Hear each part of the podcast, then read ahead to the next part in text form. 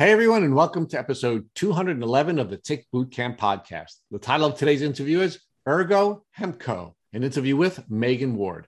My name is Richard Johannesson. And I'm Matt Sabatello. Matt, this is a young woman who grew up in the same community where I grew up, went to the same high school I went to, and was bitten by ticks many times during her childhood, just like I was.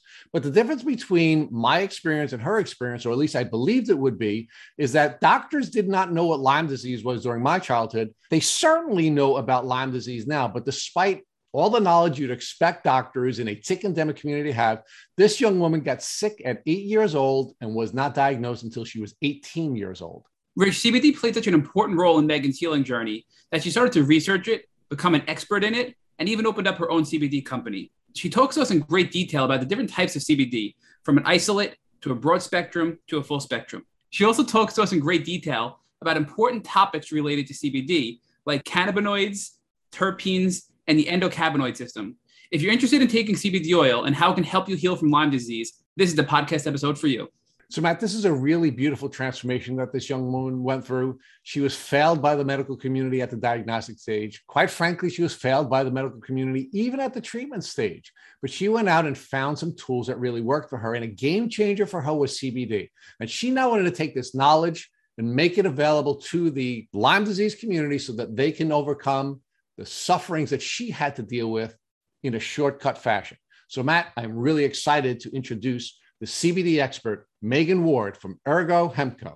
Hey, Megan Ward, and welcome to the Tick Boot Camp podcast. Hey, Matt. Hey, Rich. Thanks for having me. I'm excited to be here.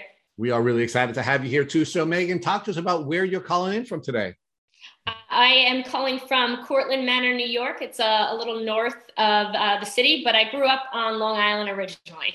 All right. So let's first talk about Cortlandt Manor, New York. What do you do in Cortlandt Manor, New York?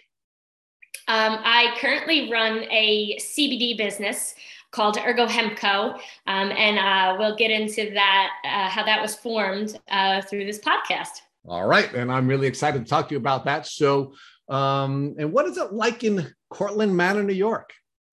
Very similar to Long Island, um, less traffic, uh, less people but um, same kind of suburban vibes. Um, it's really nice in the fall. All the leaves are, are, changing right now, and it's a beautiful sight to see.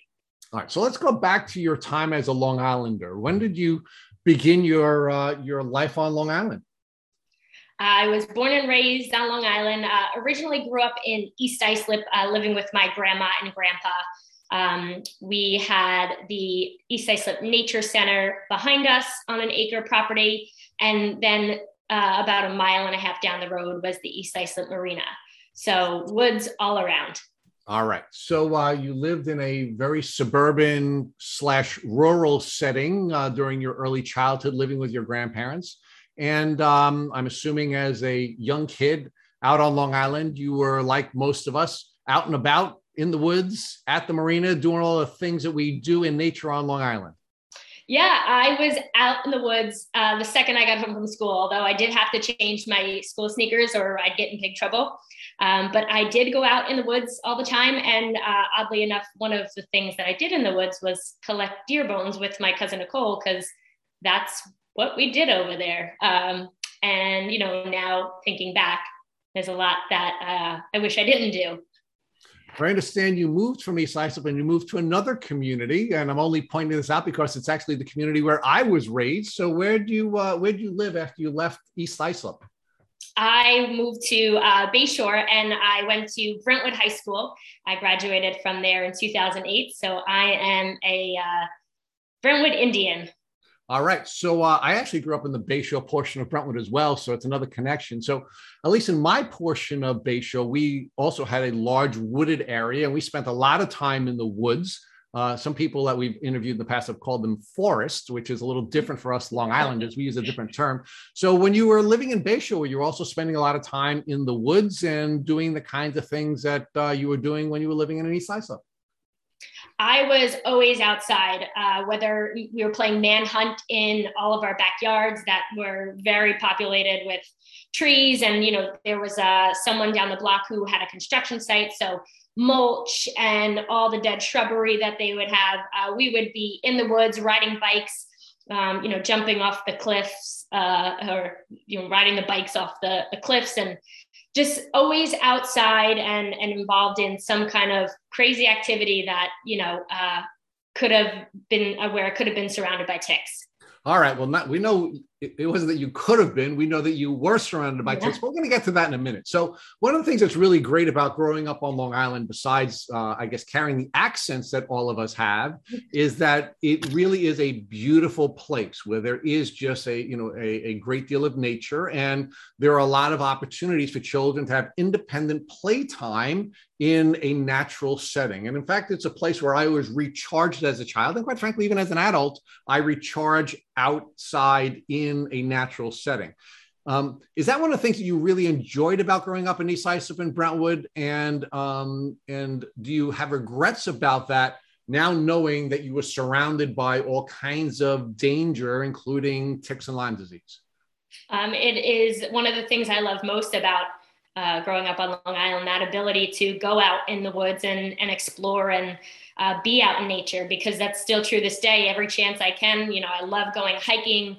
Um, you know, I was at an apple orchard this week and it was 300 acres and I was roaming through the, the orchards and, you know, I just love being out there. I feel connected and at ease. Um, so I don't regret it. You know, there are things that I, I wish I knew back in the 90s when I was young. Um, but, you know, it's brought me to where I am today. So no regrets. All right. So, Megan, let's talk about what it was like to grow up in East Islip. And so, how long did you go to the uh, East Islip school system? And then how long did you go to the Brentwood school system? Sure. Um, I went through um, all of elementary school, first through fifth grade in East Islip, and then uh, sixth through 12th was uh, from Brent- in Brentwood. All right. So now these are two of the best school systems in New York. Uh, the, the, the amount of money that each of those communities uh, spends per student or per pupil is be well beyond the national average. In fact, it's some of the some of the um, greatest amount of money spent per student in the world. So you should have gotten a really good education both at East Islip and at Brentwood. Would you consider the um, the student experience at these two schools to be a positive experience? Positive for sure. Uh, I absolutely love Brentwood more. I just felt more at home, more comfortable. Um, it was just a place where everybody was welcomed no matter what your socioeconomic status was. Uh, and it was just uh, a different world from East Islip, but I think a positive experience at both. I, you know, I still have friends from Brentwood, so it's, it's really nice that I get to have that community still. All right, so you went, you went from a very small school district to one of the largest in the state, and um, and you thrived in the larger environment. And of course, there are more opportunities in the larger environment, which is a wonderful thing. Now, let's talk to us. Let's talk about the science classes and the health classes that you had taken. At least when I was in school, and that is in ancient times, we you know we had to walk barefoot to school and all those kinds of things. I know that I know that you young folks didn't have to do that, but talk about you know the science classes and the uh, health classes that you had taken and and what you learned in those courses they were the traditional courses uh, in the sense of science. We learned about, you know, uh, earth science and what's in the core of the earth, and then physics and what's the, the velocity of something. And then health classes, we learned more about, you know, uh, sexual and reproductive health than taking care of our bodies in, in you know, holistic ways, you know, drink enough water, be active. I know gym in New York State is a requirement, which is great because I don't know those of other states, um, but very minimal, you know, education on what self care should be. So, Megan, now, of course, you're now going to school in two suburban communities. Uh, the school districts and the school boards are more aware of uh, where their children are spending time than anyone else. They know their children are spending time in the woods. They know their children are playing sports outdoors. They know all of those things. So I'm assuming because you grew up in this tick endemic community or tick endemic communities, that you would have learned about ticks and tick diseases in your health classes and your science classes. Did you learn anything about those things so you could keep yourself safe during your time outdoors in East Islip and in Brentwood? Not at all. Not once. Now, Megan, I grew up in Brentwood and I graduated in 1981. And I often excuse my health teachers and my science teachers for not having taught me anything about ticks and Lyme disease because Lyme disease hadn't been discovered as the bacterial cause of, I'm sorry, uh, Borrelia hadn't been discovered as the bacterial cause until just before I graduated from high school. So I excuse my health teachers and my science teachers for not teaching me about Lyme disease because they didn't know about it. What about you? You're, you're a young woman. You didn't graduate until um, almost 30 years after me. Um, Lyme disease is well established in Brentwood, well established in East Islip. It's a it's it's a it's a crisis on Long Island. I'm assuming they would teach you about ticks and tick diseases in your health classes and in your science classes. Uh, I don't excuse them fully. Um, I do think that they were stuck to this traditional curriculum that they were kind of enforced to teach. Um, so maybe not necessarily the teachers, but more so the administrators um, because they were really the ones that controlled the curriculum. Um, so it is really unfortunate that there wasn't more uh, education on it. And I, I do hope that today there is. So you had no tools available to you, at least from the educational system, to, to, protect yourself from Lyme disease, right? No one taught you about how to do tick checks. No one told you how to be aware. Nobody told you how to remove a tick. Nobody taught you any of that in the educational system uh, that you had graduated from. No, it was actually uh, my mom and grandma. When I'd come home, we'd do a tick check. Okay, so let's talk about that. So let's talk about the the the social tools you had from your mom and your grandma. Um, how did they introduce ticks to you, and how did they introduce tick checks to you? Um, you know, I don't really know how they knew about ticks. Like I said, we grew up in East Islip. My grandma, my grandma had a house there, um, so sh- I guess she knew from just being out in the yard, coming in with ticks herself, and you know, um, the neighbors. They were uh, really just on top of it in the sense of coming in and looking for ticks, and you know, uh, as a kid, I would may go out and I'd come in, and sometimes maybe I wouldn't tell them I was outside. So they were really good with it. Um, but I don't think they knew the extent of what Lyme disease could do. Uh, this is back in the 90s, so I, I don't know. In comparison today, Lyme disease wasn't as uh, discussed, I guess, uh, or there wasn't as much awareness as there is now. Um, but they did know about it, so they were as preventative as possible, I guess.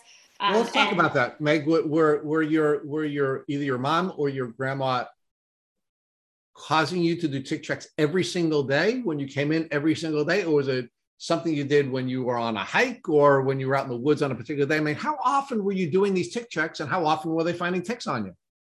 Uh, it was probably every day because I was out in the woods exploring every day with the friends in the neighborhood.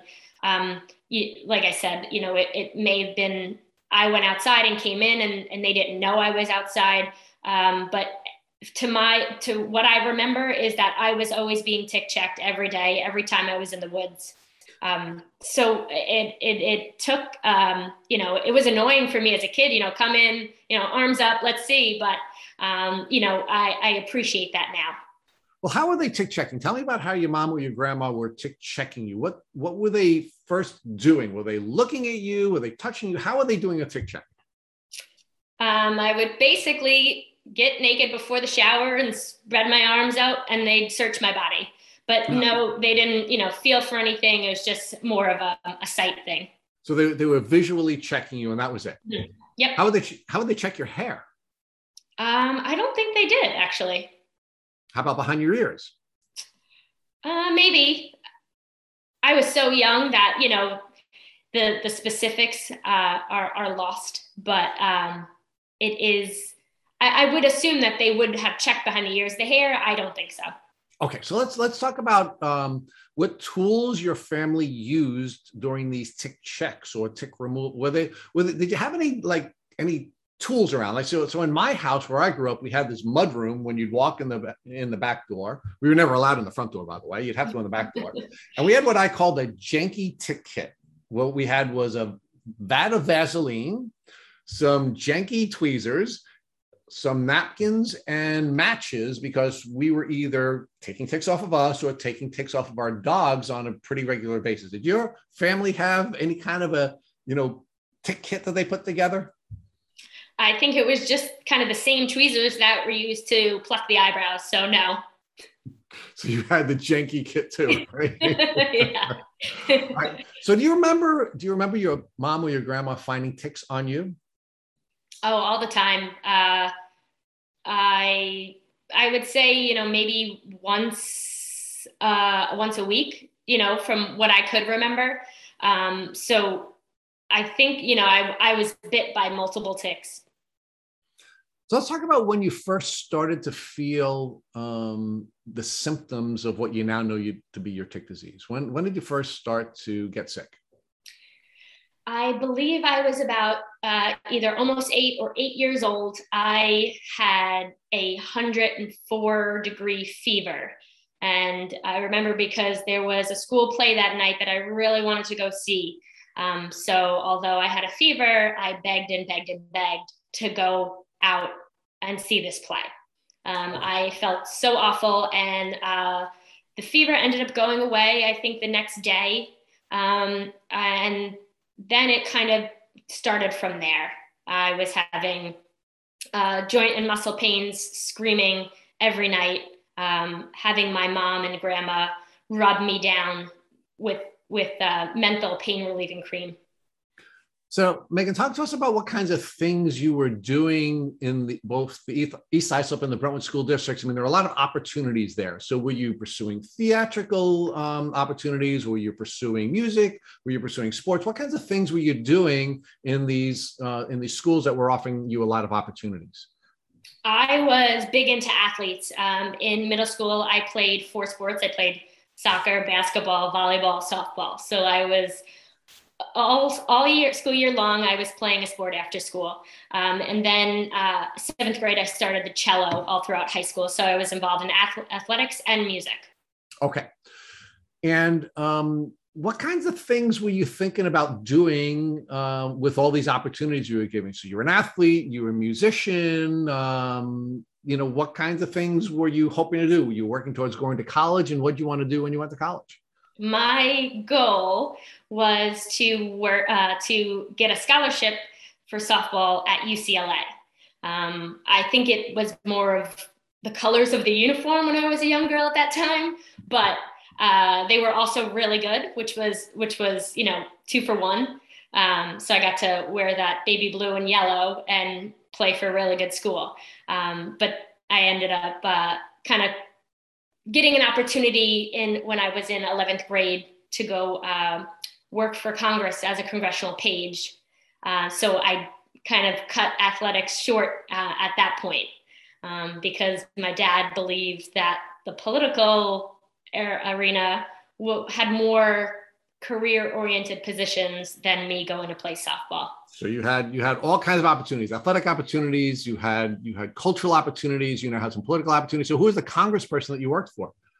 Congressman steve israel. All right. So you're now working for congressman israel you're playing your sports you're pursuing your your uh, your musical um, pursuits. And how are your um, how are your developing symptoms impacting all these really cool opportunities you had available to you I would go to, you know, a softball practice and I'd come home again, you know, I would take aspirin, I would get rubbed down in menthol cream. I was so tired. And for a young teenager, for me to be that tired uh, was kind of, you know, frustrating.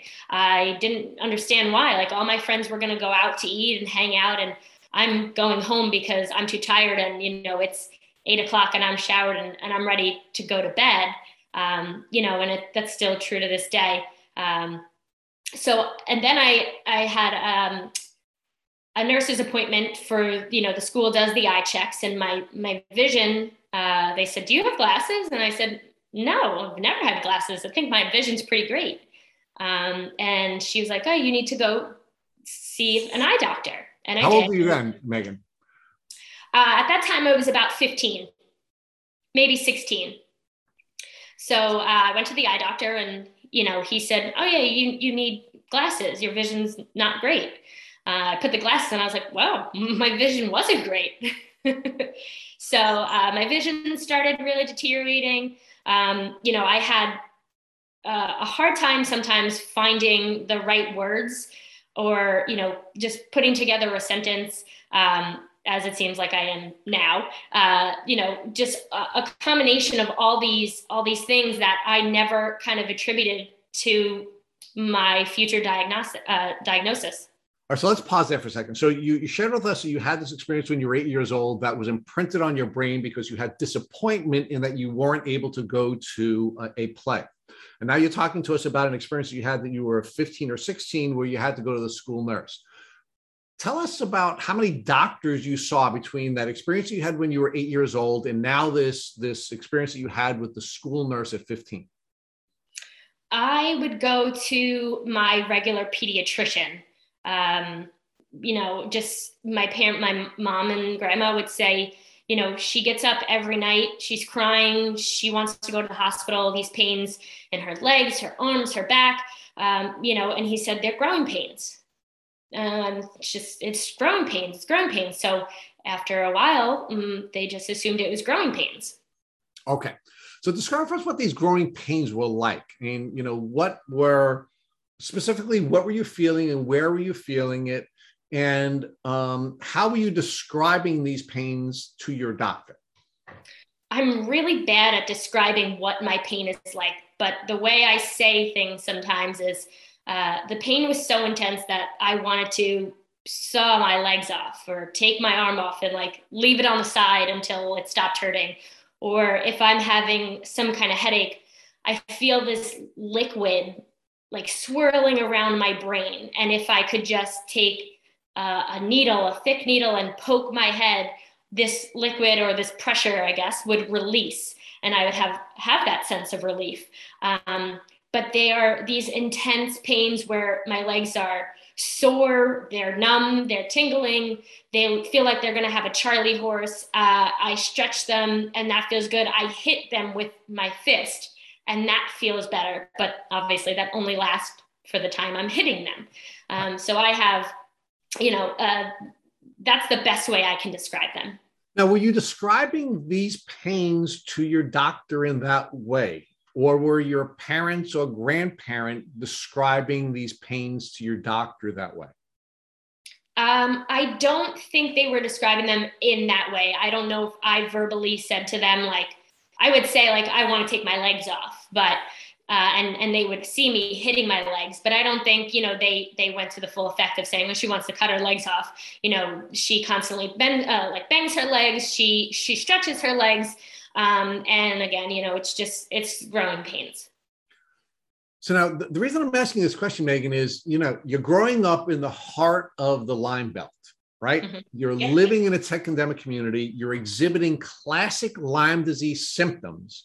And what I'm trying to figure out is whether or not you were giving your doctor or your parents or grandparents are giving your doctor enough detail to accurately diagnose you with the disease that you were so clearly suffering from.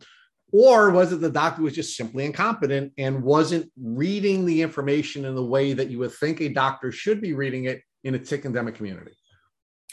Uh, I can't say for sure. I would assume that, you know, being in such a tick infested area, and he, was my pediatrician for my whole life, uh, with this information, you know, he could have tested for Lyme to rule that out um, because it was prevalent in in that community in in East Islip. You know, as you know, this doctor was based there.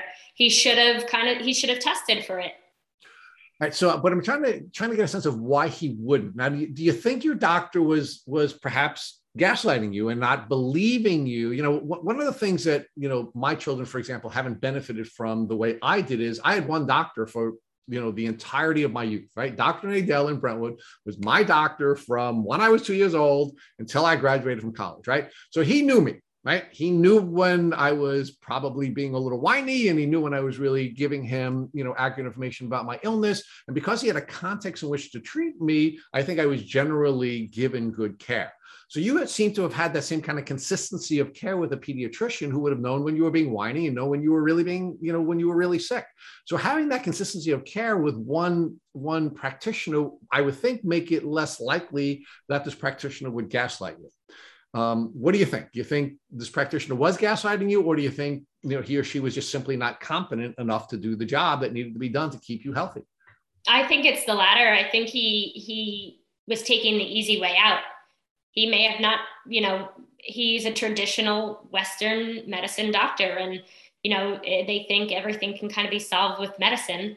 Um, and you know, he just blamed it on something that was easy to blame it on because kids grow and they have these pains. So I'll just say that.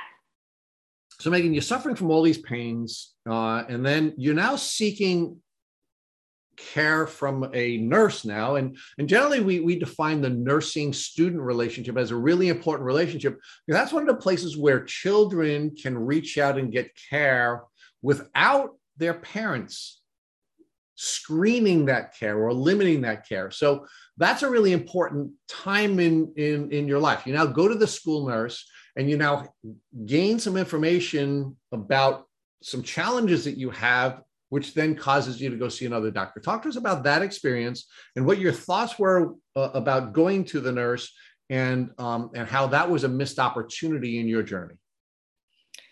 I never really relied on the nurse, I guess, as as you're saying I should have. Um, I didn't really open up to her about what was going on. You know, she did the eye exam. I don't know if I ever came back and said, "Oh, you know, you were right. I did need glasses."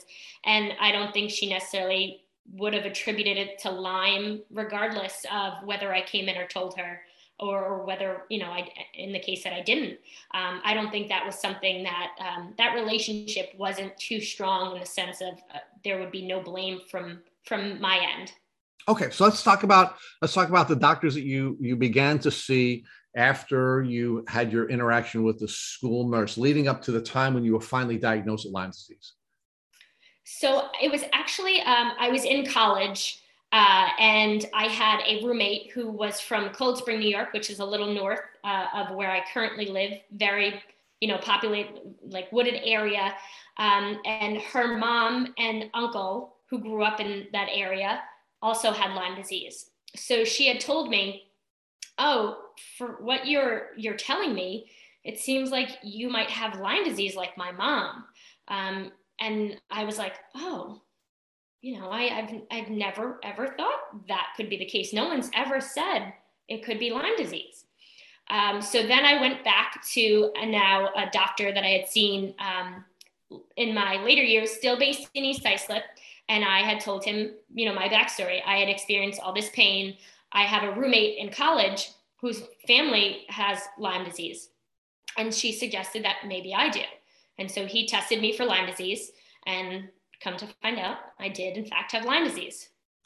So let's pause there for a second. You know, one, one of the things that, uh, you know, that we see consistently on this podcast is that people are diagnosed with the disease by other people who have the disease, who have had contact with disease, who are not medical professionals themselves. Mm-hmm right? And you're now a classic example. We call that either sister science or bro science, where someone in the a layperson in the community sees that you clearly have these symptoms and they say to you, Hey, have you been tested for Lyme disease? Which then causes you to go back to your doctor and ask your doctor to test you. So tell us about how you feel about a person in the community diagnosing you better than all of these medical professionals that you have been seeking care from for all of those years.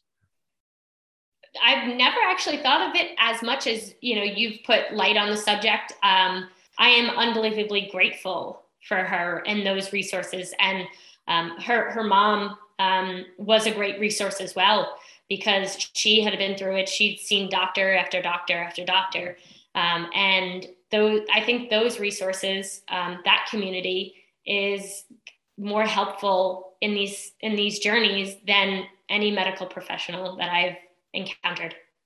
And how does it make you feel now that by sharing your journey the way you have and the way you are right now, you're going to be doing the same thing for someone else? I mean, you're going to be paying it forward because you're being vulnerable and you're being open and you're willing to take a couple of hours of your time and now share this journey with other people right now.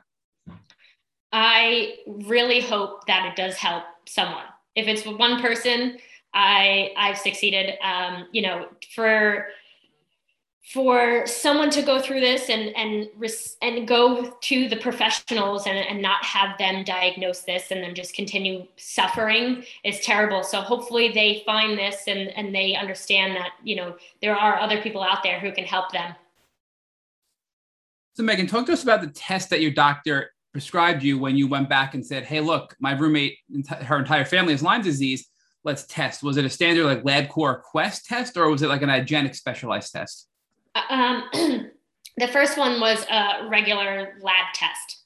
um, and it confirmed that I did have Lyme. And um, then he put me on some, you know, antibiotic protocols, and um, you know, then then the Lyme was gone. Uh, and then later years, I did see a Lyme literate doctor, um, which I did have the the um, the IGeneX test. So let's talk about that because you just said the Lyme was gone, right? And this is more of a um, think there's really no right answer to this question. Do you think the Lyme was really gone, or do you think that you just addressed enough of it to bring you back to a healthy state, and that you still had Lyme in you that came back in your life later on, you know, several years down the road? I never thought the Lyme was gone. Uh, he said the Lyme was gone after the three-week doxycycline treatment, um, and then said, uh, "Oh, you're still experiencing these pains. Uh, you probably have uh, to go see a rheumatologist." and I saw a rheumatologist uh, in Bay Shore. Um, oh, you have fibromyalgia, and I'm going to draw blood every visit, vials and vials of blood every visit. Um, yeah, you have fibromyalgia. Um, do some stretches. Don't do any crazy exercise.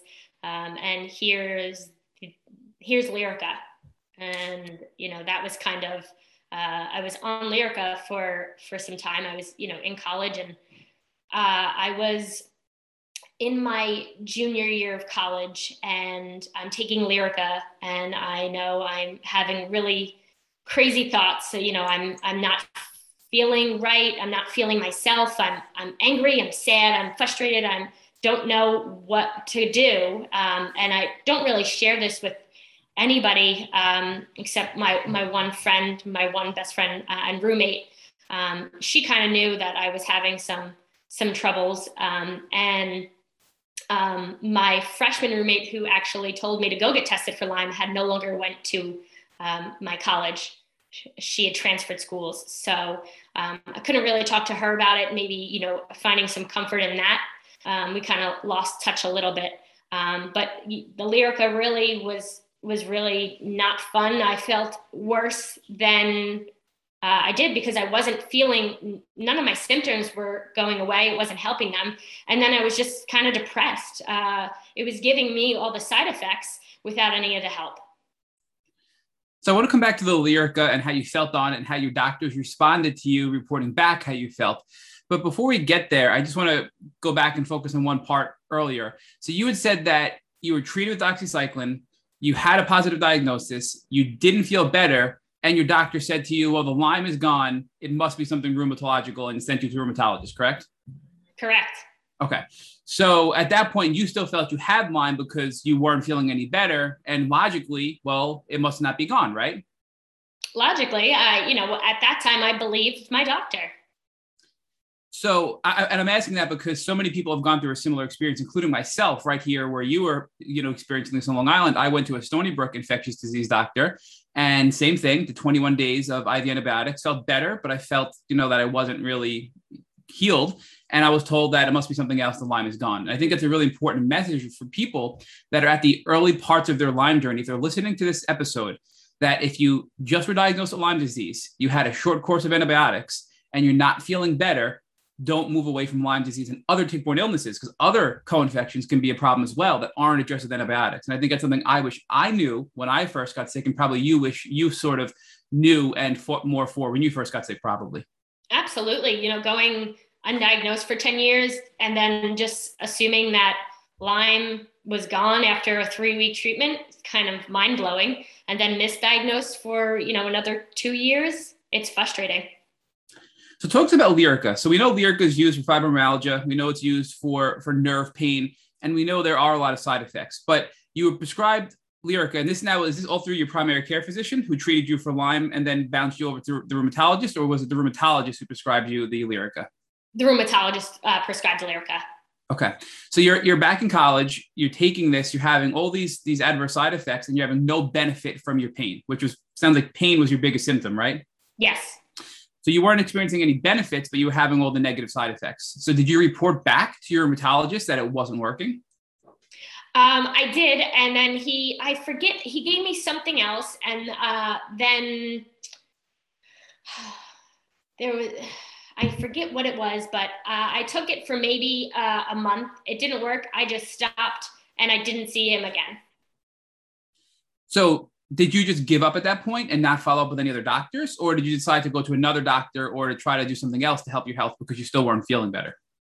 I just kind of gave up. You know, you turn to the medical experts in hopes that they're going to help you, and they didn't. They failed me. So I just thought, you know, if I went to all these doctors, I took all this medicine, and I don't feel better, uh, or I feel worse when taking the medicine, why am I going to go and get prescribed something that also, you know, it's not going to make me feel better? I'm just going to suffer through this pain. And, and that's what I did. So, Megan, was there anything that you were doing that helped you feel better that you just kind of stumbled upon? Or you, from your own research, you found that would help you feel better and get you through this before you realized that you had chronic Lyme disease? Um, I have always been an active person. Um, I've always ate pretty healthy. I always drank a ton, a ton of water. Um, and those things would help me somewhat, but I still had flare ups all the time. I mean, my roommates knew when I wasn't feeling well, they'd walk in the room and the menthol would whack them in the face. They'd be like, oh, Megan doesn't feel good again. Um, and this was from you know, my living with my family, they knew. Uh, this was from when I worked for Congress when I was 16. My roommate would enter the hallway and she'd know. My college roommates would know. Um, it was just everybody. And still to this day, you know, people smell the menthol and, and they know what's going on. Let's talk about that menthol. So the menthol, I think, would help sort of relieve your pain because it would it would it's that icy mint, right? And it would relieve the pain. Mm-hmm. So you'd just pretty much lather it wherever the pain was, and it would help a little bit cut back the pain the only thing that really, really helps a flare up for me is sleep. Um, and I find that, you know, it, it's really difficult to get to sleep when I am in so much pain. Um, and that's really the, the thing that helped with my symptoms more than anything.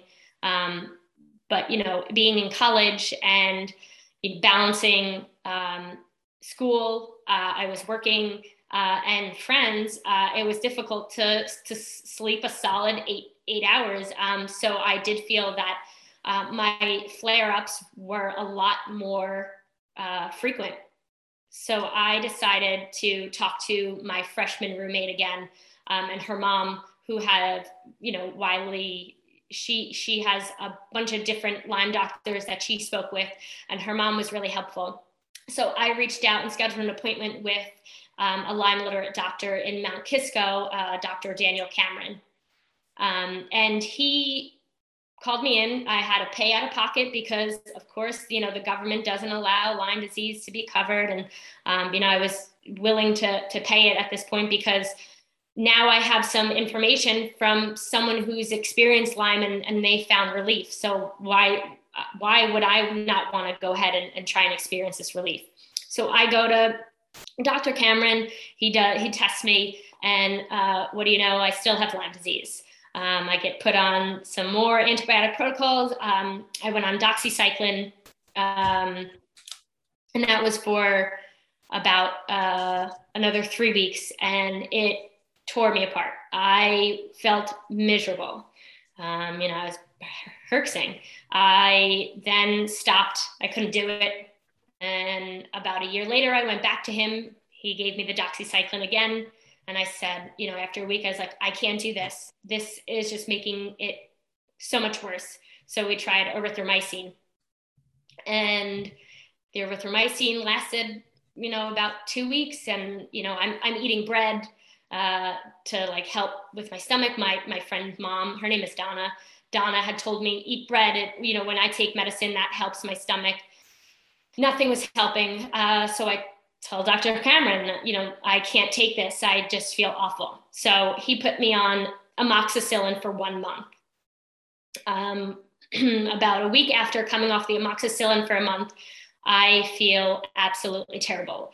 I am driving my light sensitivity. I oncoming cars, um, their lights would shine in my eyes, and I would close my eyes because it would create an instant headache. Uh, I felt something was wrong with my brain. And I was just really, really nervous. Um, so I called out of work and I went to the hospital and I told them, something is wrong. Uh, my, my brain, something is wrong with my brain. I don't feel okay. Um, what, what can you guys do? And, you know, oh, okay, like let's sit here, try this. So doctors come in and talk to me. And the doctor said, uh, you should see a neurologist. I said, okay, I'll go see a neurologist. And I went down um, about 20 minutes south of me to um, a neurologist who also was an acupuncturist. Um, and she said, You should not have been on amoxicillin for a month. And I said, Well, I know in the Lyme community, the protocols are you know off the off the wagon or off the beaten path because they they study this and you know these spiral bacteria burrow in and we want to bring them out and kill them so that's why it's on for so long. Um, and she just was not a fan of the amoxicillin for a month. So um, i tried acupuncture and that that helped a little bit but you know i still still have flare-ups um, and i just thought that that would be a little bit more helpful seeing a neurologist. And you know she she was uh, very understanding of the lyme and and her focus was acupuncture. So there was not much more that she she did for me. All right so a couple couple takeaways there and a couple follow-up questions. So the first question is with dr cameron after you first did the doxycycline for three weeks and you couldn't handle it because your stomach, you said you didn't go back for a year. So did you report back to Dr. Cameron that you were having issues and and he tried something else and, and you just didn't want to do it? Or did you just sort of, you know, why was there such a long gap between the doxycycline causing your stomach issues and then the one year return later to go back to seek additional care? Well, the first time um, I took the doxycycline, um, he had said, well, this is what happens when you take doxycycline your stomach's really bad, you're hurting, uh, you just have to stick it out and stick it through. Um, and after I was done with it, um, you know, I just didn't feel any better. So, and, and, he prescribed you a three week course of doxycycline. It was just doxy. Was there anything he wanted to do with you after that, or you, are you not sure because you didn't go back at that point? Um, he didn't express anything to me the first visit I did go, um, you know, about coming back, but um, I, I guess it was more on my part that I didn't end up going back because I didn't feel better. Um, and I just didn't really think I should have to go back and spend all that money and just to get prescribed more um, pharmaceuticals when they didn't help in the past. Now, was there any discussion about things you can do to help alleviate some of those those problems you're having? Like you mentioned that you just, you know, you had stomach issues, you, things like that. Because when I had to take doxycycline after being reinfected several times over the past few years, I would use CBD oil directly before taking the doxycycline, and I went from being like horribly nauseous and almost vomiting to having zero side effects from the doxycycline. So, were there any discussions with Dr. Cameron about things you can do to curb those side effects and get the best benefit possible out of the antibiotics? Uh, not to my recollection. I mean, I, I would have done it, like I said, um, Donna, who has, you know, was a big part in my Lyme journey, she recommended I try taking thyme oil and oregano oil uh, in capsules and veggie capsules. Um, that was something that really had helped her. Um, she said, eat the bread uh, before you take something, don't eat anything acidic. Um, but the doxycycline just really tore me apart and it was something I couldn't handle. And was it primarily GI distress and nausea? Like, what were what were the main things you were feeling from the doxycycline? Yeah, it was nausea. It was serious, like a serious stomach pain. Um, like I had not eaten and I drank like a bunch of orange juice, and I felt like there was a lot of acid burning through my stomach.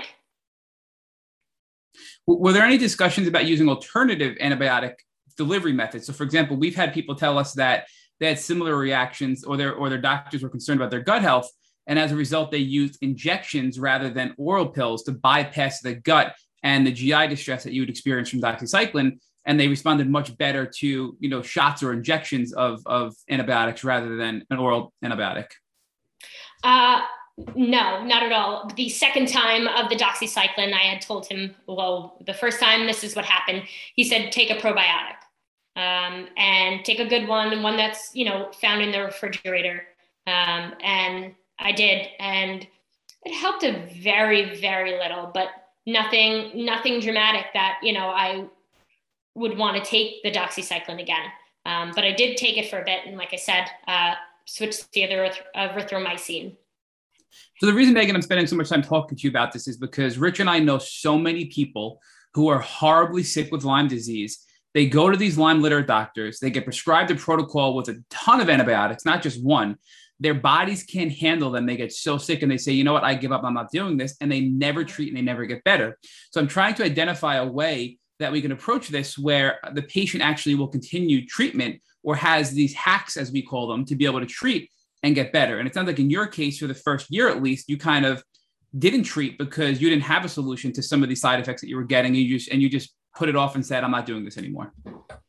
Yeah, that that is exactly what happened. Um, and you know, I was told to kind of just suffer through it because uh, you know I know these bacterias and uh, they're powerful and we got to bring them out and then we kill them and and again, I'm not. And look, we love Dr. Cameron. We're having him on the podcast in two months, and you know, we really love the work that he does, and we think he's brilliant. But I'm just curious, did he ever offer? So you so you went back a year later because you weren't getting better and you weren't treating, and then he gave you the the azithromycin and the amoxicillin, which made you more sick, which led you to the the ER and to the neurologist. Was there anything he ever said to you at that point, like, "Hey, look, you must be super sensitive. Let's try something else"? Was there were there any alternatives provided by Dr. Cameron that you could have used? Because you were reacting so poorly to the other antibiotics he prescribed? Um, not to my recollection. And, you know, Dr. Cameron was um, someone that believed me. So that in itself says a lot. But the pharmaceuticals was not, they were not settling right with me. Um, so just one after another after another, uh, and then not working, I didn't end up going back after the amoxicillin. And you mentioned that you were working at this point, right? So how old are you when, when this was going on about? Um, I was 23, 24. And to put this in perspective, you were sick when you were eight and you got diagnosed at 18. Mm-hmm. You then did not receive proper treatment. And t- several years later, now you're 23, 24. Now you're at Dr. Cameron, correct? Correct. Okay. So now you're with Dr. Cameron and, um, and what kind of work are you doing and, and, and what level of stress was there that you think could have been contributing to the decline of your health?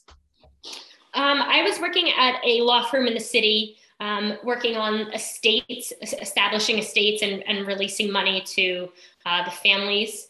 Um, and originally, my case load was uh, about 100, 120 cases, give or take. Um, and by my the time I left that company, I had 350 cases. Um, and it was basically me on the phone getting yelled at by clients because their paperwork wasn't drawn up. And, you know, that initially what was 100 cases, um, you know, those phone calls were kind of few and far between where I'd get screamed at. Um, and then, you know, up to 350 cases uh, was way too much to handle. Uh, and, you know, it was just a stressful and kind of sad situation. So we, we often see this sort of cyclical pattern here with, with jobs and stress and chronic Lyme disease. Do you think that the Lyme was making you weaker so you weren't performing as well at your job? And then the additional stress and the additional caseload you were taking on and, and being yelled at all the time was making your body weaker so you were getting sicker, which then had this, this cyclical effect of again making you less, you know, perform even less at your job. Did you find that pattern occurring throughout the year from when you first started Dr. Cameron and then you went back to Dr. Cameron and then the neurologist? Um, I, I definitely do think that the Lyme made it difficult when I'm staring at the computer for eight, nine hours a day. You know, my eyes are hurting, I'm getting a headache. Um, and, and that's just in general. So it was more intense and I was sitting all day. Um, you know, I'm, I'm stressed because uh, I'm getting yelled at by people who are just hurting. Um, and that's not my fault. So um, I, I do think the stresses of work did help or did make me a little bit more sick. So all in all, how long were you on the amoxicillin for? I think that was the one you were on the longest. I think I think you said about a month you were on the amoxicillin for before you went to the ER and then ended up at the neurologist who was doing uh, other work with you, correct? Yes, uh, a one month um, treatment of the amoxicillin. And again, even though you were responding poorly from a side effect standpoint, you still weren't feeling better with your core symptoms of Lyme. No, not at all. So now with this neurologist and you're just focusing on acupuncture, was that giving you relief? And if so, was it just temporary, or do you feel that that was more of a long-term um, treatment versus just a or a band-aid, as I call it, or some people like to call it a bridge treatment? Um, yeah, I do think it was more of a band-aid. It was helping in that moment and maybe, you know, that next day, but you know, when it's really bad, uh, it wouldn't help. Um, you know, I go in and I'd have a, a really bad day and it, it just wouldn't do what I thought it was going to do for me. So at any point, did you ever explore or did anybody ever bring up to you the possibility of using alternative medicine like herbs and tinctures to treat since you had such a negative response to traditional Western antibiotics? Um, well, like I said earlier, um, my friend's mom, Donna, she recommended the thyme and oregano essential oils uh, in the capsule. Um, that, that didn't help as much, but when uh, I have a good friend who lives in California, uh, I went out there to visit her. And in 2016, um, you know, she was very well aware of my Lyme disease. She worked for Congress with me and she lived on my hall. She would smell the menthol pain. So she knew the pain I suffered. Um, we were in California and we saw, you know, CBD relieves pain. Um, and she was like, why don't you give that a try? And I tried CBD and uh, I was having a flare up and it helped relieve my flare ups and my symptoms. So let's talk about CBD for a minute because I have people that are quote unquote healthy that I work with that, and again, to put it very blunt, have experimented with marijuana when they were younger and still experiment with marijuana, but they will not try CBD because they think it's a drug. And I'm like, and my, my response is, I'm gonna be very blunt on this podcast. You smoked weed from people that you don't know that could have been had all kinds of other stuff in it, but you won't try pure CBD that has no THC in it, an isolate CBD that has no THC in it. I'm like, it makes no sense. I'm like, just just Google it. You'll and, and I cannot get certain people to try CBD. So just for our audience, talk to us about what is CBD and sure. is it a drug and are you going to get high from it? So CBD is a cannabinoid found in the uh, cannabis family. Um, hemp plants have lo- higher levels of, of CBD than marijuana plants. Um, and so the federal law is uh, CBD cannot be sold if it has 0.3% or more. So legal CBD has 0.3% THC or less. Um, even with the 0.3% THC, you will not get high. You will not get high off pure CBD. Um, it is uh, not. Um, it depends on what CBD you get because you have to find quality CBD, uh, which I can I can get into later when we talk more about that if you want. But um, uh, I sell broad spectrum CBD, which has all the cannabinoids uh, without the THC. So it has a, a more full effect uh, without any chance of, of THC in case someone gets drug tested and they can't have that show up on their test. Um, uh, whereas isolate, uh, CBD isolate doesn't have um, anything but CBD. Um, and, and so I think um, for those who are interested in trying or are curious about CBD, I think broad spectrum is a great way to go because uh, there's that THC factor isn't there. So Megan, talk to us, and we're going to come back to this, but just while we're on this topic, talk to us about the difference between. You mentioned CBD isolate has zero percent THC and it's mm-hmm. pure CBD and it doesn't have any other uh, things in it. But what's the difference between broad spectrum and full spectrum CBD? Because we hear those terms thrown out a lot: isolate, broad spectrum, and full spectrum. Yeah, so um, full spectrum means it has all of the plant compounds. So CBD, THC, CBD, CBN, um, and a host of other terpenes. Um, which are also really good for you, um, like pinene from the pine, uh, like you find that smell in, in, in, the pine cones and, and their effects in things like pine trees. Um, so the full spectrum has all of that. The broad spectrum CBD has all of that also, minus the THC, which is the aspect of the marijuana plant that gets you high. Um, but even, like I said earlier, with 0.3% or less, you're not going to get high. Um, and then, uh, like you said, the CBD isolate is pure CBD. There is no other cannabinoid uh, in in the plant or in the in the product. So, Megan, again, I, I, hate to keep harping on this topic, but I think it's very important for people to understand this to have a level of peace to try CBD because I can tell you, Rich and I, and Rich is healthy and thank God doesn't have a tick-borne illness, but for both of us, CBD in, in general has been very important in, in our lives and helping us sleep better and have a better quality of life. So, you mentioned the word terpenes or terpines, and I'm probably saying it the wrong way. I've heard it from a lot of other people. There's some multi-level marketing products out there that that are that exist, and they try to sell these these terpines for like crazy amounts of money. But what are terp- terpines, or is it terpenes? Terpines? How do I say it? Um, I terpenes. Terpenes. So what are what are they? What are terpenes, and and what value or benefit do they give you when you take them when taking CBD? So they are the uh, the aromatic, the, the the part of the compound that smells, and it's found in in many plants. Um, but people most often associate them with the cannabis plant because it does contain um, high concentrations of these these terpenes. Um, so they um, they they create these or or they um, extract these to create flavors and scents um, for like things like body uh, products, perfume, and even and some foods. Um, but while they are plants, they cause uh, even in plants they have them to repel things like predators, um, and they play a, so they play that protective role. Um, but people use them uh, in the form of compounds to um, enhance the effects of them.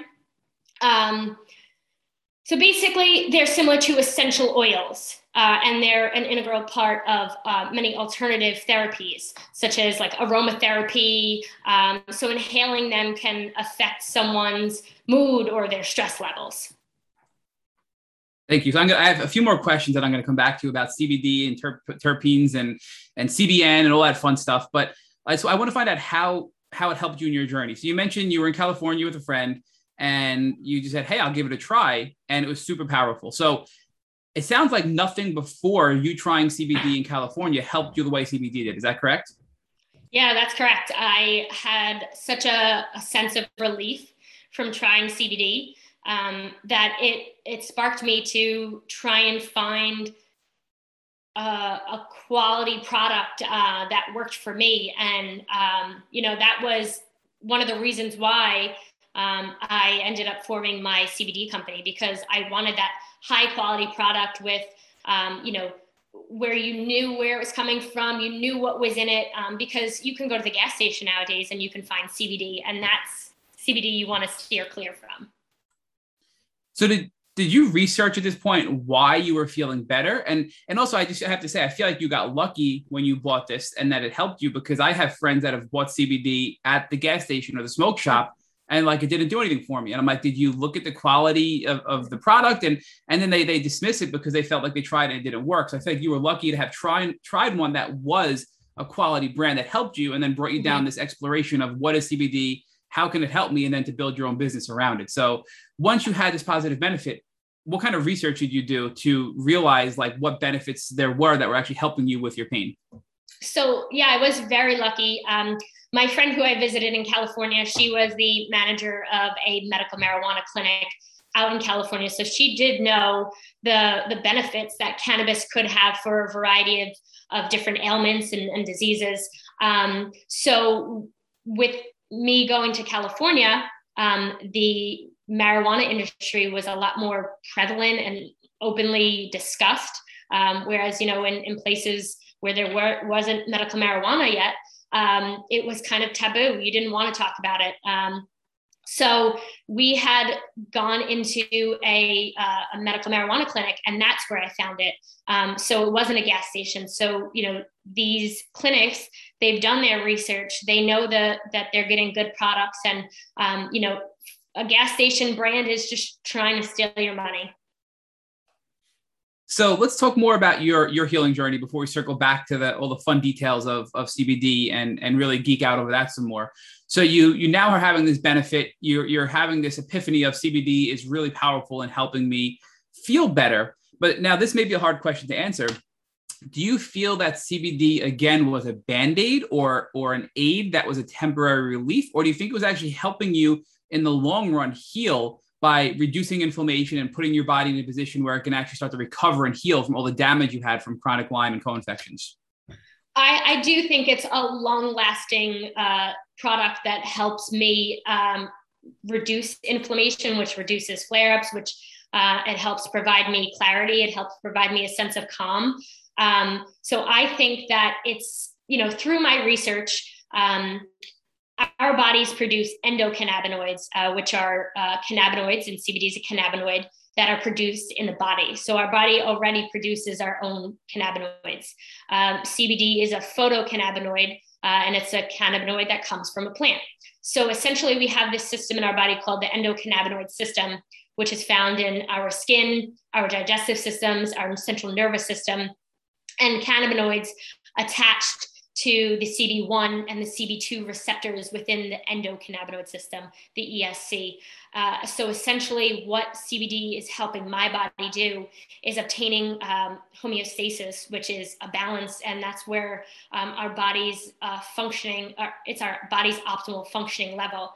Um, so you know, kind of pharmaceuticals. I, I, saw a video one time that really put it in perspective. You know, our bodies when they're like a, a like a baby mobile, you know, that hangs out over the crib. So our body, if something's out line, you know, the right side will, or the right side will go up, uh, and the doctor gives you a pharmaceutical, and it lays right on top of that, but it's still unbalanced because you're just covering up that ailment.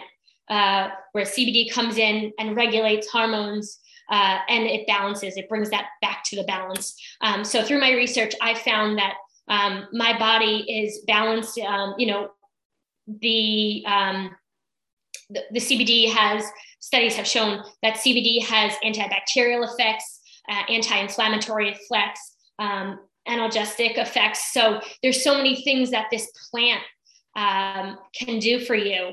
Um, and, and through my research, uh, I think it is going to be, it is the best uh, form of, of relieving my symptoms that I have found. And I think that work best for me and will work best for me continuously. I just want to make sure I understand what you just described. So, for example, we'll focus on your symptoms, which were chronic pain was one of the worst. So, if you were given, let's say, a um, pain medication, what that would do is just basically the pain would still be there and the root cause would still be there, but it would basically numb your senses to identifying the pain so you wouldn't have those pain sensations. But what CBD does is it goes deeper and it, and it addresses the inflammation and the root cause and allows your inflammation to go down, which then in turn causes your your, your pain to decrease as well. So it's more of a, a deeper a deeper way of addressing the symptom rather than masking the symptom. Is that what you're is, is that how you're trying to explain this? Am I understanding this correctly? Yeah, absolutely. That's exactly it. Um, you know, it masks the pain, the, the pharmaceuticals mask the pain for, you know, that eight hour span of time. Uh, and but that that root cause is still there. Um, for me personally, I think CBD, um, when taken consistently, and that's another thing we can talk about later, um, it really has to, it really does uh, provide my body a balance and, and makes my body function the way it should function. So before we before we finish this CBD discussion, I just want to ask. So this we talked about you were 23, 24. Today we know you're you're you know just just hit your hit, hit your 30s was there anything else you've done since you know 24 when you were going to this neurologist and you were doing acupuncture and then you thank god you found cbd oil and all cbd products in general? Was there anything else you did that's noteworthy to get you to where you are today? Because clearly you made a, a miraculous recovery from how sick you were. Is there anything else that you want to speak about that you did that helped you get to where you are today before we could continue on with cbd yeah absolutely. Um, you know just being aware of having lyme disease and and doing my own research um, I focused a lot more on the foods I eat, um, reducing sugar. Uh, uh, back in, in high school, I would eat, I think, two candy bars a day. um, I loved loved chocolate, but you know now I focus on getting um, you know really high percentage cacao uh, when I want to have some chocolate. Um, I focus on getting eight to nine hours of sleep. I have um, my friends are really awesome. They got me a sauna for my uh, for Christmas gift. So I have a sauna in my basement. Um, I do weightlifting because uh, the cardio is um, very little because it's too stressful on my body. Um, but I noticed that um, I could be having a flare up and I'll try and go through a workout and I'll feel better after that. For some reason, I guess, you know, my muscles are getting stretched, my body's getting sweaty. Uh, it's kind of feeling a little bit more relaxed. Um, so just kind of an overall healthy lifestyle, watching what I eat, watching how I sleep, making sure I get enough sleep, um, drinking a ton, a ton of water. Um, you know, those have all been things along with the CBD that have really helped me feel better. Um, you know, it's sad that pharmaceuticals are shoved down our throats uh, and our, our, poor diets are also really really really bad because the sugar and the carbs you know the lyme bacteria is going to feed off those. Uh, so you don't want to fuel the bacteria. You want to really focus on uh, eating right. Um, and I worked with a, um, I used to weightlift with him a few years ago, um, but now he has this anti aging um, program where he works specifically with you and um, a more alternative doctor. Uh, they kind of come up with a plan for you, uh, focusing on your nutrition, your sleep, uh, and then exercise is obviously one of the last things, uh, and supplements as well. And then exercise is kind of their last thing in their pillars. Um, but he also does take CBD, um, and he takes my CBD. Um, so they they work together to help their patients heal in more holistic ways um, and focus on what your body needs. Um, so he's been really instrumental in helping me stay focused on what um, what I should consume and how I should live my life. So you you literally change your lifestyle in all aspects to be a healthier individual. Even if you weren't sick with Lyme disease, that would have had a positive impact on your health. But because of that, coupled with CBD and all the things you're doing, you've been able to really get into this place where now you've been able to overcome Lyme disease. Absolutely. Yeah. I, you know, I'm happy for the people that I've had on the journey from my freshman roommate and her mom, Donna, uh, to, you know, all my family and friends just, you know, giving me a massage when I needed one, my friends for buying me the sauna, uh, my trainer for just kind of, you know, pushing me in the right direction, but not pushing me too far. Um, so they've all been really instrumental. Let's talk about that, Megan, because I know you said you were very into, you know, being athletic when you were in school. And that's something I, you know, I can relate to you with. I was I was an avid runner before I got sick with Lyme disease, and, and I still struggle to this day with balancing even the little bit of exercise I can do, right? So mm-hmm. where are you today with your exercise regimen and, and, and how do you feel that that's playing in, in your healing journey? Meaning, can you do what you did before you got sick? And if not, what role do you think that, that the little exercise you are doing is playing in your healing journey? Oh, well, I hope Coach Pete doesn't listen to this because I haven't been doing as many workouts as I normally do. But no, he is very understanding of, you know, listen to your body. If you're not feeling up to it, don't do it. So um, I, I, do try to work out three times, four times. I love four times a week. Those are my good weeks. But um, with the fall moving in, uh, I just feel, you know, I get a, a little bit more um, on edge, achy, tired. Um, and so it does drastically, uh, my workouts drastically reduce then. Um, but I would say, on average, I get about three to four workouts in a day. And um, there are days where I say, okay, I'm going to work out today. And then all of a sudden, oh, no, you're not working out today. You're going to just drink some water. You're going to sit on the couch and you're going to give your body the rest it needs. And what do those workouts look like for you? So you mentioned that you do some weightlifting. Do you do cardio? Do you wait? Do you do weightlifting? Are there things that you try to avoid because of Lyme disease? And, and I'm asking this because I want to try to give people some tips that are listening that are at the later part of their journey, but still struggling to reintroduce exercise. So what have you found is is acceptable for you or or something that's not making you feel worse? And what are the things that you kind of stay away from that make maybe make you flare with your current state? Yeah, from I, have worked with um, another local trainer too, and, and she also um, talks about weightlifting a lot because, like I said earlier, the cardio is too hard on my body.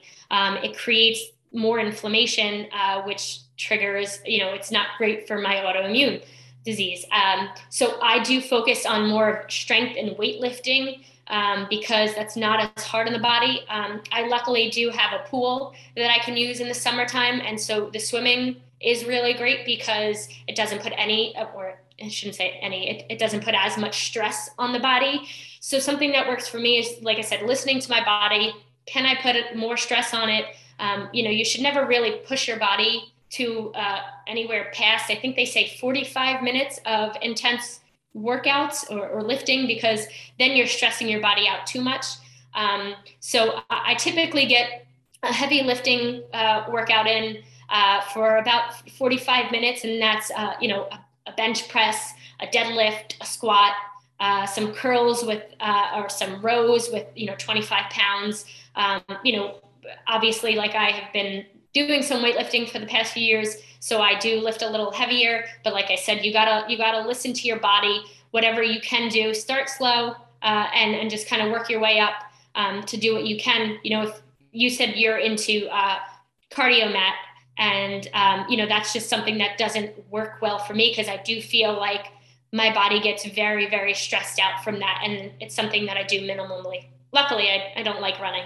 yeah, and, and, I can very much relate to that, especially with the autoimmune parts that you described as well. Where um, for me, Megan, and I've shared this on on past podcast episodes, is I get I do rebounding, which is very low impact, but it allows me at least to get my heart going and get that mm-hmm. feeling. You know, a, a, little version of that feeling I used to get from running just doing a few hundred jumps on the on the rebounder, which also helps with my lymphatic system, gives me that that you know the happy chemicals in the brain, helps me get everything moving, helps me at least get my joints and everything moving around, and that's been a nice introduction for me back into a little bit of movement. So that's that's kind of what I found to work best for me so far.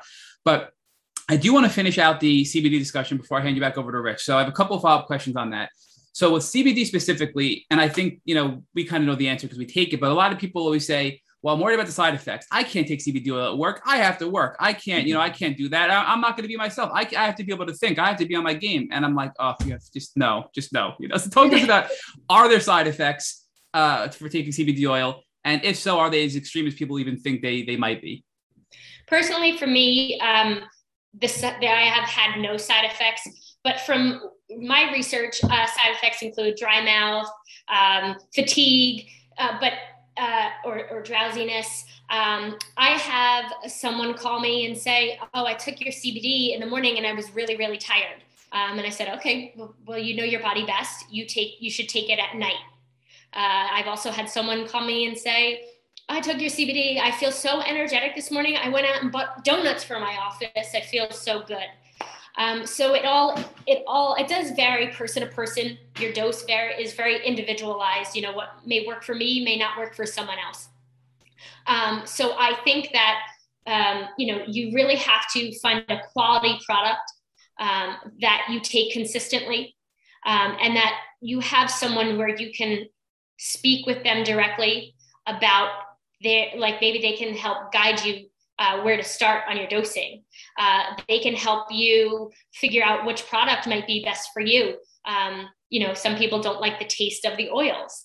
Uh, drop it in your tea, drop it in your coffee. I mean, I've even put it on my tacos. Um, you know, so it, it just um, it really is all about quality, consistency, and knowing your body. So I have to share that, you know, two anecdotal stories here. So my mother was going through breast cancer and she was going through chemo and a lot in a lot of pain. And I, again, she's one of the people who I just had a hard time even getting to try CBD oil. And finally, she was in so much pain. She goes, "Fine, put some in my tea." And she couldn't believe the pain reduction she had from just a few drops of CBD oil in her tea that she had that morning. So it is really powerful from a pain standpoint and from a Lyme standpoint. And and a really fun story is when Rich first took CBD oil, we were in his office. This is pre-COVID, so we were together, finished podcasting, and I had a really peer pressure him into taking it. And he's, he's for those that can't see the video, which no, only you can, Megan. He's he's laughing right now. So he took it out. We're in the back of his his law firm at his parking lot, and he takes it and he stops and he looks at me and he goes, "I feel like my skin is crawling." And it was the most, you know, again, it happened once and then he goes, I felt amazing afterwards. And now Rich takes it literally every single day. He has better sleep, his mood is better. So even if you have, you know, give it a shot and don't don't take it once and then just say, I'm done. I had a weird reaction. I felt a little drowsy. You know, give, give it a couple days, give it a few weeks to try to see how it works is, is my recommendation. So the other follow up I wanted to ask you though, Megan, is is hormone regulation, right? Because so many people in the chronic Lyme community have hormone imbalances. I mean, I know I had that. I know a lot of us do. And I actually take some herbal supplements to help with that and CBD oil. Does CBD help at all regulate hormone, you know, hormones and, and balance out all of the, the you know, our haywired nervous system that we get from chronic Lyme disease? Yeah, so um, studies have shown that CBD can help reduce hormones like uh, cortisol, which is the stress hormone. So um, that alone uh, says a lot because it, if it can help reduce your stress level, um, you know, stress is a, a big cause of, of, many different things. You know, um, it can help uh, estrogen for women, um, and it can help ease your. Know, I have to be careful what I say because you know there are certain things that um, the the FDA doesn't allow you to say. I can't make any kind of health claims, um, but I have had people come tell me that um, it, it, does help them with their anxiety. Um, and that's been, you know, really, I have someone I know that has really, really bad anxiety. Um, and she started taking CBD every day. And she is such a different person now. Um, she is just happy and she doesn't have these constant racing thoughts. Uh, so it balances so many different hormones in the sense of uh, or, or, regulating the hormones. Um, so you can, you know, you have this kind of energetic uh, boost of or, or, you know you're energetic you're you're it's a mood booster um, it's even great for your skin um, you know so there's so many benefits of it and uh, one of the reasons uh, i thought to have a broad spectrum product as we talked about earlier all the all the cannabinoids but without the thc is because of the people that are curious to try it but they still have that marijuana stigma associated with it and they're scared to try it so i thought it was a great way to get them uh, to give CBD a try, but also for people like um, firefighters and cops, those who can't have THC show up on their drug test because their job depends on it. Um, so they didn't have an outlet either. So that's why I went with a broad spectrum product. So, Megan, I also want to ask about consistency because I know a lot of people that take CBD oil when they need to. So, for example, I'm having a bad flare day, I'm going to take CBD oil, and it helps.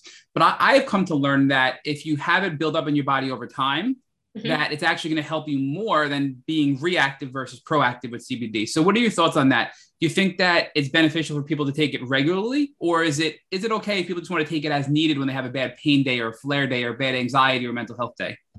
Personally, I believe consistency is key. Um, you know, I did a little self experiment of, of not taking it for about a week.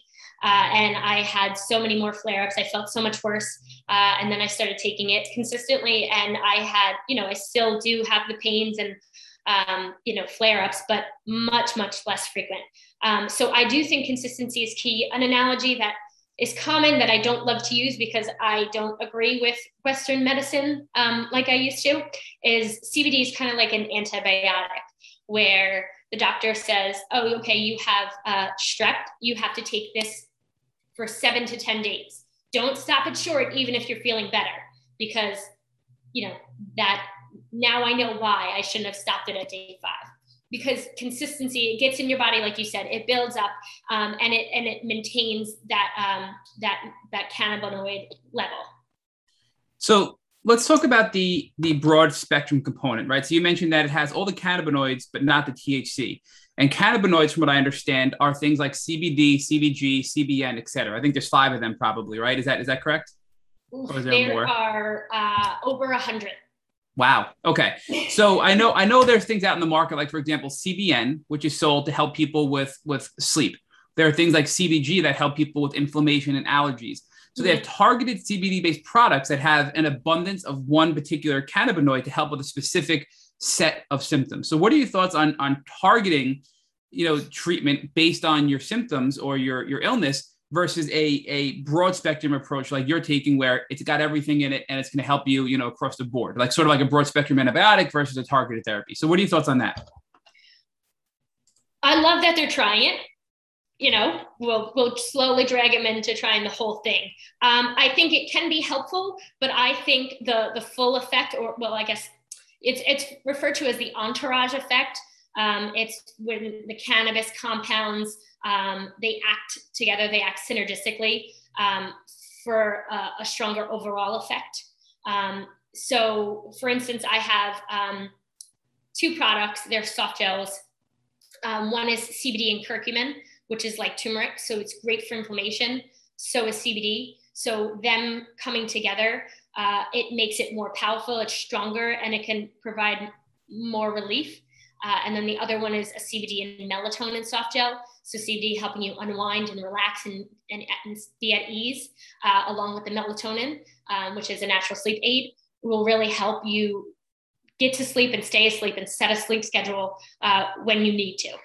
Um, so I think those those individual cannabinoids they're great, um, but I think the full I keep saying the full the full entourage effect is the THC as well, but the entourage effect of broad spectrum CBD um, is going to be better than uh, just kind of the pure cannabinoid on on its own. Not to put you too too on the spot here with this very direct question, but if somebody's struggling with chronic pain and people are marketing high CBN or CBN isolate as being the best solution for chronic pain because that's known to have more, you know, pain related properties. It sounds like you're arguing you need the broad spectrum, which is basically everything minus the THC, because of the entourage effect.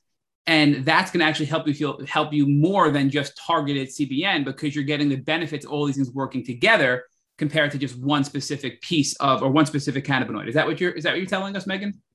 Yeah, um, you know, like I've said this whole podcast, uh, you got to listen to your body, and what works for you may not work for someone else but you are going to get that CBN or that CBG in a broad spectrum product, in addition to the CBD, which also does have uh, pain relieving effects and anti inflammatory effects. So I just want to understand this better because I keep hearing these words throughout all throughout the Lyme community. And I want to make sure we have a under, good understanding of what these things are. So is a terpene a subset of a cannabinoid or are they different altogether? Um, they are different altogether um, because, like I said, uh, they're, they're compounds found in, in plants. Um, so uh, cannabinoids are found in the cannabis family, but terpenes are commonly associated with the cannabis plant because the cannabis plant has high concentrations of them. And now, are there terpenes in CBD in your CBD oil products? Um, yes, there are. Okay, so and they're and they and they're more. They also are, are multi-purpose. They're used for things like like like candles and scented products and and you know personal care products as well. So they're all part of CBD oil, but they're they're from a different part of the plant essentially. It could be from uh, different plants in general. Um, like I, I, never know how to say the, the last word, beta caryophyllene. I think that's how you pronounce the last word, but that's uh, one of the terpenes in, in our products. Um, and it has um, anti-inflammatory, antimicrobial, uh, antioxidant properties, even antibacterial properties. So do some products have cannabinoids from the, I guess it's the hemp plant, correct? Uh, well, both marijuana and the hemp plants are part of the cannabis family, so they do have. Um, they you could get it from either either, either plant. plant. And now, so so and terpenes can come from different plants altogether. So in your product are are are the terpenes coming from a different plant like you know wh- where what's the source of all the ingredients in your product are you pulling terpenes from the hemp or the marijuana plant in addition to the cannabinoids or are you pulling them from another plant um, I work with uh, a distributor in uh, Colorado who really who does have a proprietary um, formula for these. So uh, I can't say too much. Uh, I don't want to you know get in trouble. Um, but they handle it uh, from seed to extraction. The extraction process is a CO2 um, extraction process, which uh, is is a very intricate process um, and something that um, I would eventually love to handle myself one day. I just think it is very scientific. It is very expensive. People research this. People are experts in this. Um, so I work with them to formulate the product, um, and, and, they have uh, they have those capabilities. So I guess the reason I'm asking these questions is is the process to make CBD oil it's it's more complicated than somebody would think because you're extracting the cannabinoids in a high concentration then you're also extracting terpenes in a high concentration and then you're putting it all together into a product to sell people to help them with with various health conditions. So is that is that accurate? It's not as simple as people may think to, to create these cbd based products from a, from a high quality standpoint? From a high quality standpoint absolutely. Um, you know you can in order to create products you have to grow the products and they have to be controlled um, because if you're growing it out in the outdoors you don't know what kind of bugs are getting on the plants. You know you know you just um, really have to be careful of, of the the nutrients you give the plants. You can't give them too much. You know you have to balance the the, the levels of that. Um, so for someone to do it at home um, you know is it can be done. Uh, it is very um, very scientific and specific so I, think working with the experts in this um, through this their uh, CO2 extraction, supercritical carbon dioxide process um, is the best option because it is so intricate. It's it's very very detailed. Like I said, everything from the, the growing of it to the the extraction uh, to creating the products. It's very very intricate. All right. So my final question before I hand you back over to Rich is: Give us an idea of where your health is at now after learning everything you've learned about CBD products and helping yourself in that regard, and now doing that whole lifestyle change you talked about from exercise to diet to sleep, right? To all these different things, plus the antibiotics you were on with Dr. Cameron. What are you doing today that you never dreamt you can do when you were at your worst? Uh, own a business.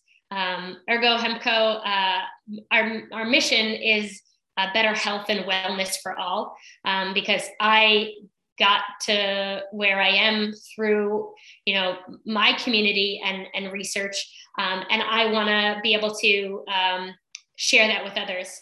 Uh, whether they experience Lyme disease or they're, they're, healthy, CBD can still benefit you.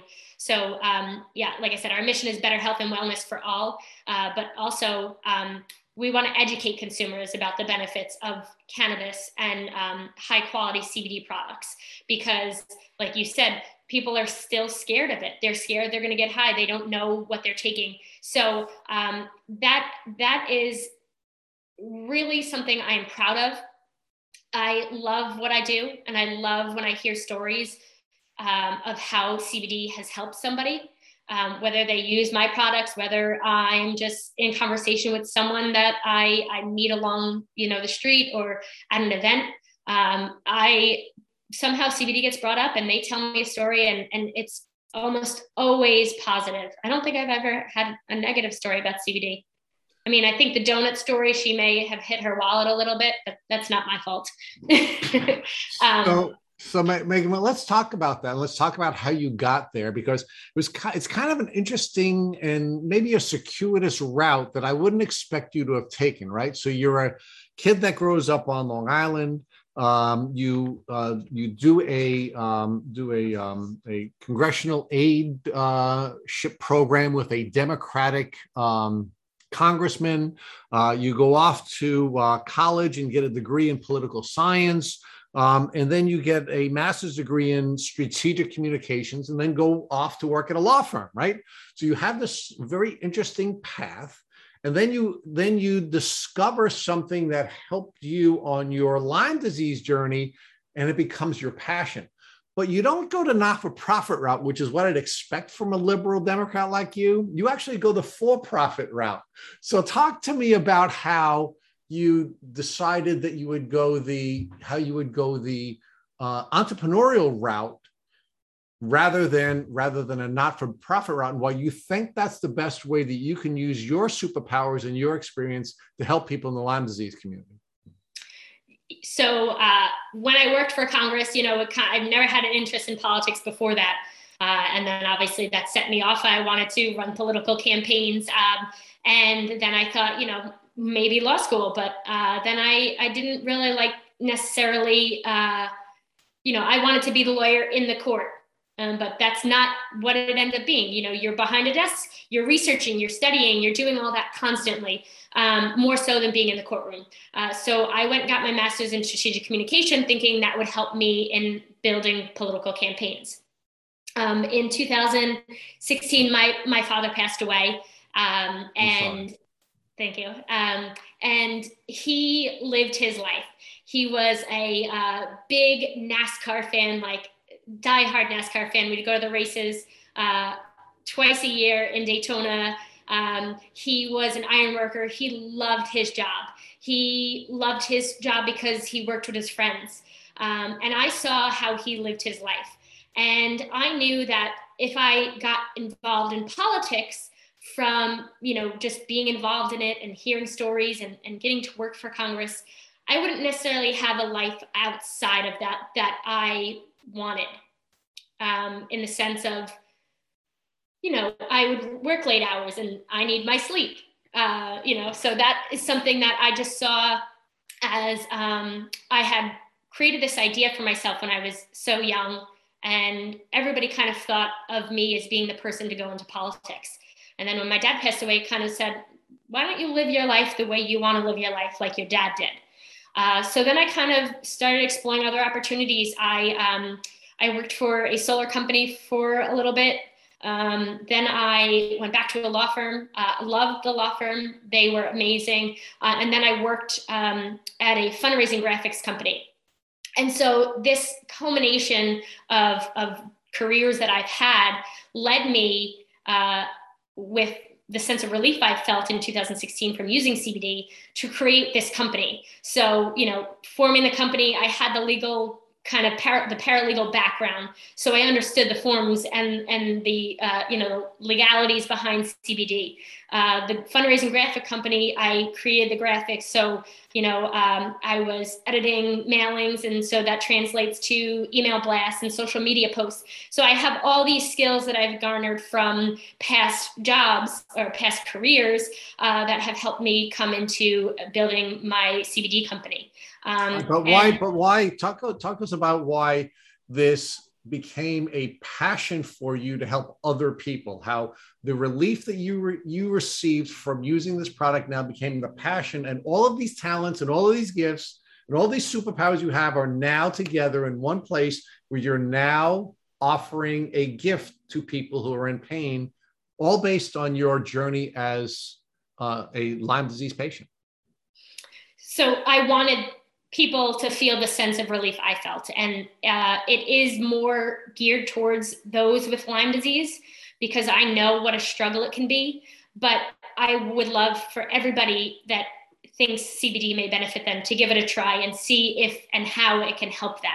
Um, right. Because so, so, Megan, let's pause there for a second, right? Because I, I want to share with you a little bit about my experience and and uh, in CBD and talk about why it may be one of the most important tools somebody on a Lyme disease journey can can take, right? So Matt, who is the CBD pusher in our community, um, leaned all over me and had me try CBD despite my reservations. And part of I my had him. Part of my part of my reservation was having grown up where you and I both grew up. Um, there, there is this uh, strong bias against marijuana use, and it's something that I certainly was led to believe that if I used it would impact my ability to be successful in life right? And that's what that was a bias that i had. So i've always stayed away from marijuana and marijuana products. Um, and then matt leaned on me to try it. And the first benefit i got from it was that it mellowed me out emotionally. Like it, it gave me this really mellow feeling right? Didn't make me tired didn't energize me, but it sort of like evened me out. So I started doing some research on CBD. And what I discovered was that there was a study done where they put people in stressful situations. And the most stressful situation that the study could, could uh, create was forcing people to make a speech before a group of sp- strangers. And they gave one group of people CBD shortly before they gave the speech and they performed at a much higher level because they were more emotionally even. And then the group of people who were the control group didn't take CBD and they performed really badly when they given this speech in this in this uh, high stress environment. And I thought, wow, that's exactly what it was doing for me. It was mellowing me out emotionally and keeping more me more even which then resulted in me getting more sleep. So the first thing I want to ask you about are those properties that how it helps people emotionally and evens you out. And the reason I think that's really important in the Lyme community is so many people are stuck. So many people are afraid to take any steps. And you were one of the people, by the way, who got stuck. You treated and you stopped and you got sick again. And you treated with one of the best doctors and you stopped and you got sick again, right? But then you found a tool that allowed you to be more emotionally even and allowed you to go forward with taking all the steps you took to change your life so you can get better. So talk about that first piece and why it's important as a as an initial step because again, if you're not emotionally ready to move forward with care, you're not going to get you're not going to get care and you're not going to get better. So talk about that with us first. Um, yeah, so like you said, the properties of CBD help um, in, in, a variety of ways. As I mentioned earlier, they can reduce the cortisol level, which is the stress level. But um, also, uh, CBD studies have shown that CBD has um, uh, the ability to increase serotonin levels, which is kind of your feel good chemical. Um, so, with increased level of CBD, I'm sorry, with the increased level of serotonin uh, through the CBD, uh, things like de- it can reduce depression, it can um, help you become more at ease. And, and, so that is what I would attribute um, CBD to help with that emotional intensity or emotional uh, unease that Lyme exp- Lymies experience.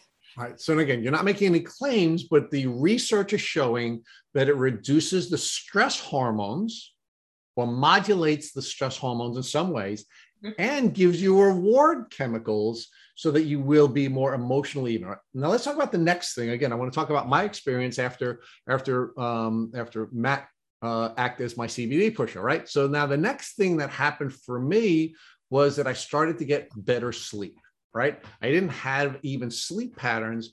And as I started to get more sleep, I started to heal, I started to feel better. And one of the things that we, we're learning in the Lyme community is that you have to get sort of the fundamental place where you're sleeping and you're pooping and you're mm-hmm. eating, right? That's the only way that you're going to begin to heal. And I personally had a radical transformation in my ability to sleep now eight hours a day, even though I wasn't sleeping. So, can you talk about how CBD will now help in that element of a healing journey where you're now sleeping better? Yeah, as I mentioned uh, earlier about uh, my friend who experienced anxiety, she has all these racing thoughts. So, when she's laying in bed at night, she's thinking, oh, what did I do this morning? Uh, why did I do that this morning? Oh, what am I? I have to do that tomorrow. So, that's something that um, the anxiety comes with the Lyme. Um, so that's something that can help the CBD being able to reduce that stress and anxiety. So you're kind of uh, in the moment, you're present, you're not thinking what if or what did happen. Uh, you're just able to have that sense of clarity.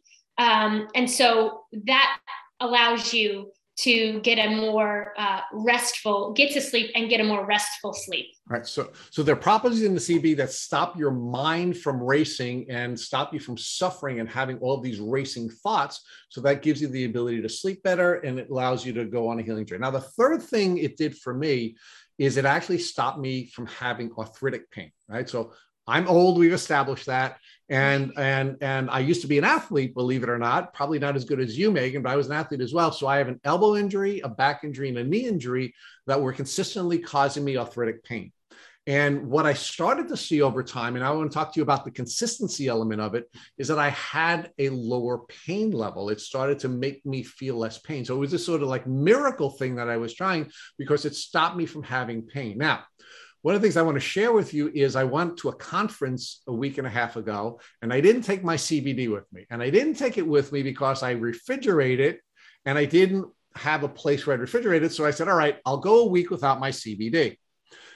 Unfortunately, what happened when I came back is all my arthritic pain came back in spades. So my elbow's been killing me, my knees have been killing me, my back has been killing me. And I now know it's because I didn't have that consistent benefit that I was getting from taking this full spectrum CBD for such a long period of time. So one of the things that I had observed in Matt during the course of the two years we've been doing this podcast together is Matt's always been afraid to try things because he's afraid that he's going to have more pain. So another benefit I think CBD will give folks in the um, in the Lyme community is as it starts to reduce your pain level, it'll make you more likely to try other types of um, of treatments and other types of tools because you're not going to be in pain and you're not going to be afraid that you're going to get some pain from it. So, talk to us about that. And that's another sort of principle that I've seen in my own experience where it reduces my pain level and it therefore makes it more likely that I'm going to try other things to improve my health.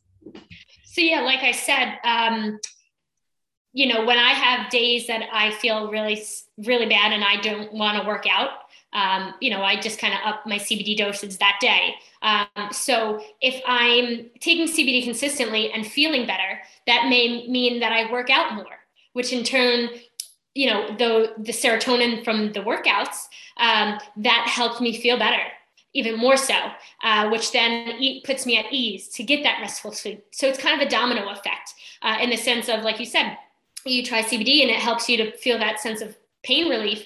Uh, and then it leads you to go ahead and, and, try something new that could be beneficial.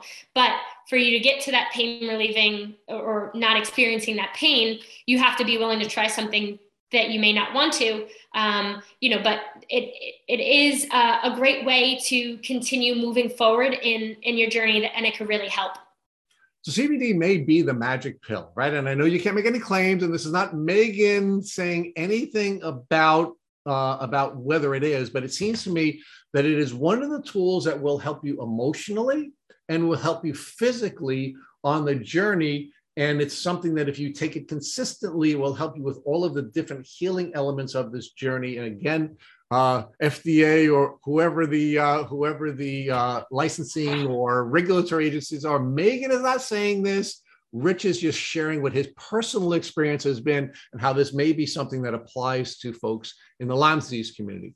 So, Megan, again, let's let's tie this up. We're we're we're, we're going to come to the end of this podcast now, and I, I just want you to talk about um, one last piece, and that is um, in the event that um, your uh, mom came walking into your room right after this podcast and she had a tick biting her on her arm, what would you recommend that she do so that she wouldn't have to go through all the suffering that would would be a part or requisite part of a chronic Lyme disease journey?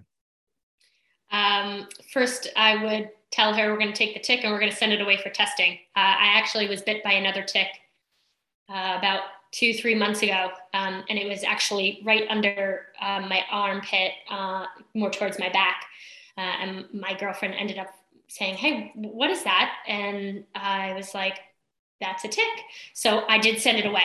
So if someone I loved, if my mom walked in here and said, I got bit by a tick, I would immediately take the tick out, head and all, uh, send it away for testing just to, to be cautious. Uh, and then I would tell her, let's start uh, taking some CBD. Let's contact some Lyme literate doctors. Um, let's let's get you on some essential oils, some supplements um, that I really do find to be helpful for me as well. Um, you know, vitamin D, which is great for everybody, but um, the the depression side of things that can come with Lyme, you know, that's a great substitute or an addition. Um, and uh, you know, kind of let's get you a little bit active uh, you know let's go for some brisk walks um, just keeping that healthy um, lifestyle going or or not even going just starting that healthy lifestyle um, because all those things can be beneficial um, if the tick does come back and, and lyme is present Thank you for listening to the Tick Bootcamp interview with our guest, Megan Ward. To our listeners, we have a call to action. First, if you'd like to learn more about Megan Ward or purchase your CBD products from her, please visit Ergo Hempco Instagram page at Ergo Hempco. Second, if you enjoyed this episode of the Tick Bootcamp podcast, please share with your friends by using the social media buttons you see at the bottom of our post. Third, Tick Bootcamp has created a Tick Bite blueprint that has been inspired by the information that has been provided to us by past podcast guests. We urge you to visit our website at www.tickbootcamp.com to view the blueprint. Please note we would appreciate any input or any improvements you would like to share with us. Fourth, don't forget to subscribe to this podcast on Apple Podcasts, Google Podcasts, or Spotify to get your automatic episode updates of our Tick Bootcamp podcast. And finally, we thank you, our community, for your comments on our past podcast episodes. Please take a minute to leave us an honest review on Apple Podcasts, on Instagram, or on our website. We make it a point to read every single one of the reviews we get. Thank you, as always, for listening.